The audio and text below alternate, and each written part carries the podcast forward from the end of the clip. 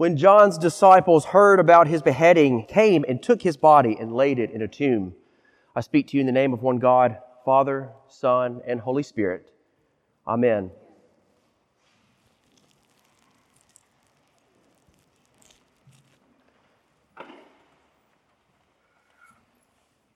Act like you've been there before. Got a good college friend who says that often. And it's good advice. Perhaps you have said that to someone, or someone has said it to you. Act like you have been there before. After Mississippi State won it all,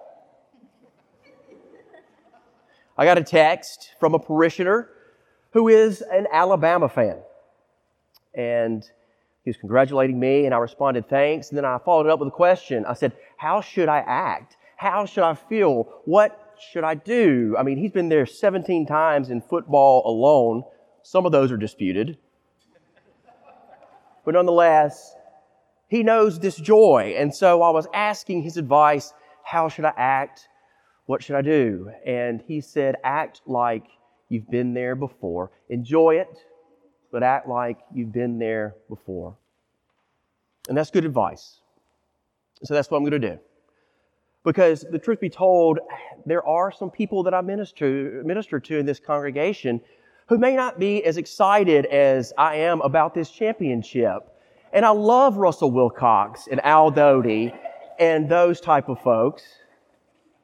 But I think that's good advice. I do. I think as Mississippi State fans, we shouldn't gloat. We shouldn't boast. We should act like we've been there before. It shows character. It shows class. So, real quick, this side you're maroon, and this side you're white. Okay, I'm done.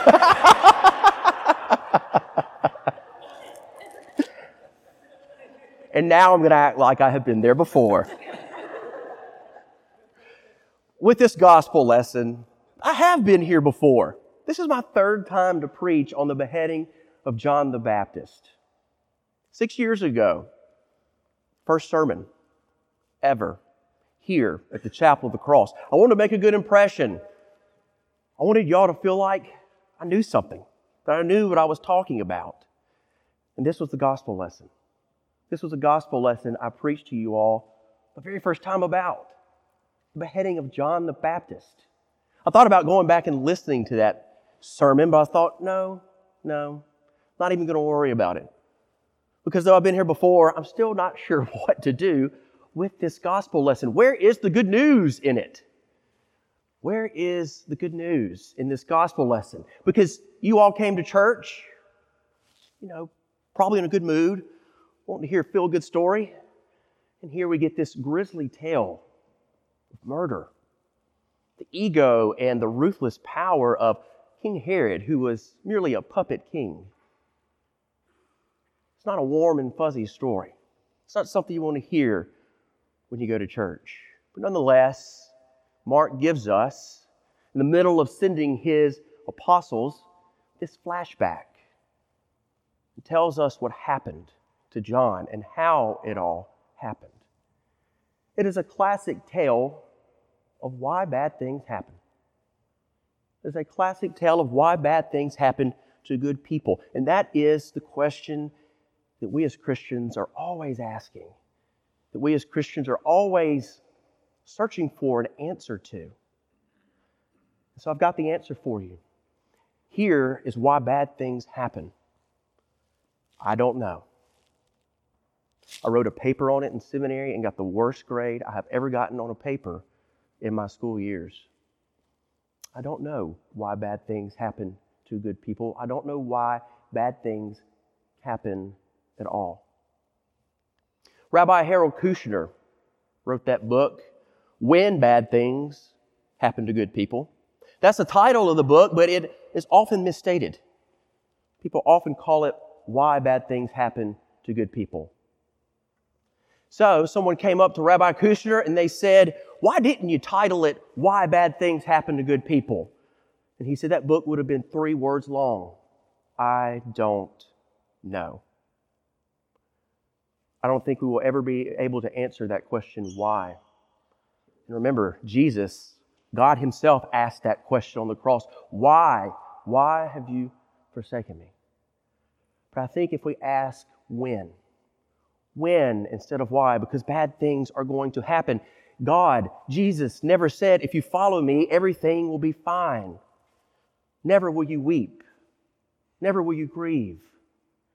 Never, never will you be sorrowful. No, Jesus never said that. Jesus himself wept at the grave of his friend Lazarus. That is the good news when we ask this question is that God knows what it is like to be us. God knows what it is like to weep, to be full of grief, to be overcome by grief, to weep at the grave of a loved one, because our God did that. So when bad things happen, because they're going to happen, where is God? Look for those who help. Look for those who call and offer food. Look for those who call just to check up on you. Look for those who in Miami are searching through the rubble of a condo for the dead. That is where God is. Because when we need God the most, God draws closer. As I like to say, closer than our next breath. We all know sorrow. We all know grief. We all ask that question, why? But when we ask that question, why, it is then that God draws nearer to us, closer than our next breath. So, in this gospel lesson, where is that nugget? Where's that nugget of hope? I found something very poignant and beautiful at the very end when it says that John's disciples came, gathered him, and laid him in a tomb. To me, that was so beautiful and completely opposite of the rest of the story, completely opposite of the violence and the power and the ego. John's disciples came and gathered him and buried him. That is where God is in the face of those disciples. We all have things that we are going through. I can look around right now, but know that whatever it is you're going through, God is with you. We have all been there before, and God is always with us. Make no mistake about it, God draws closer to us when we need Him the most. Amen.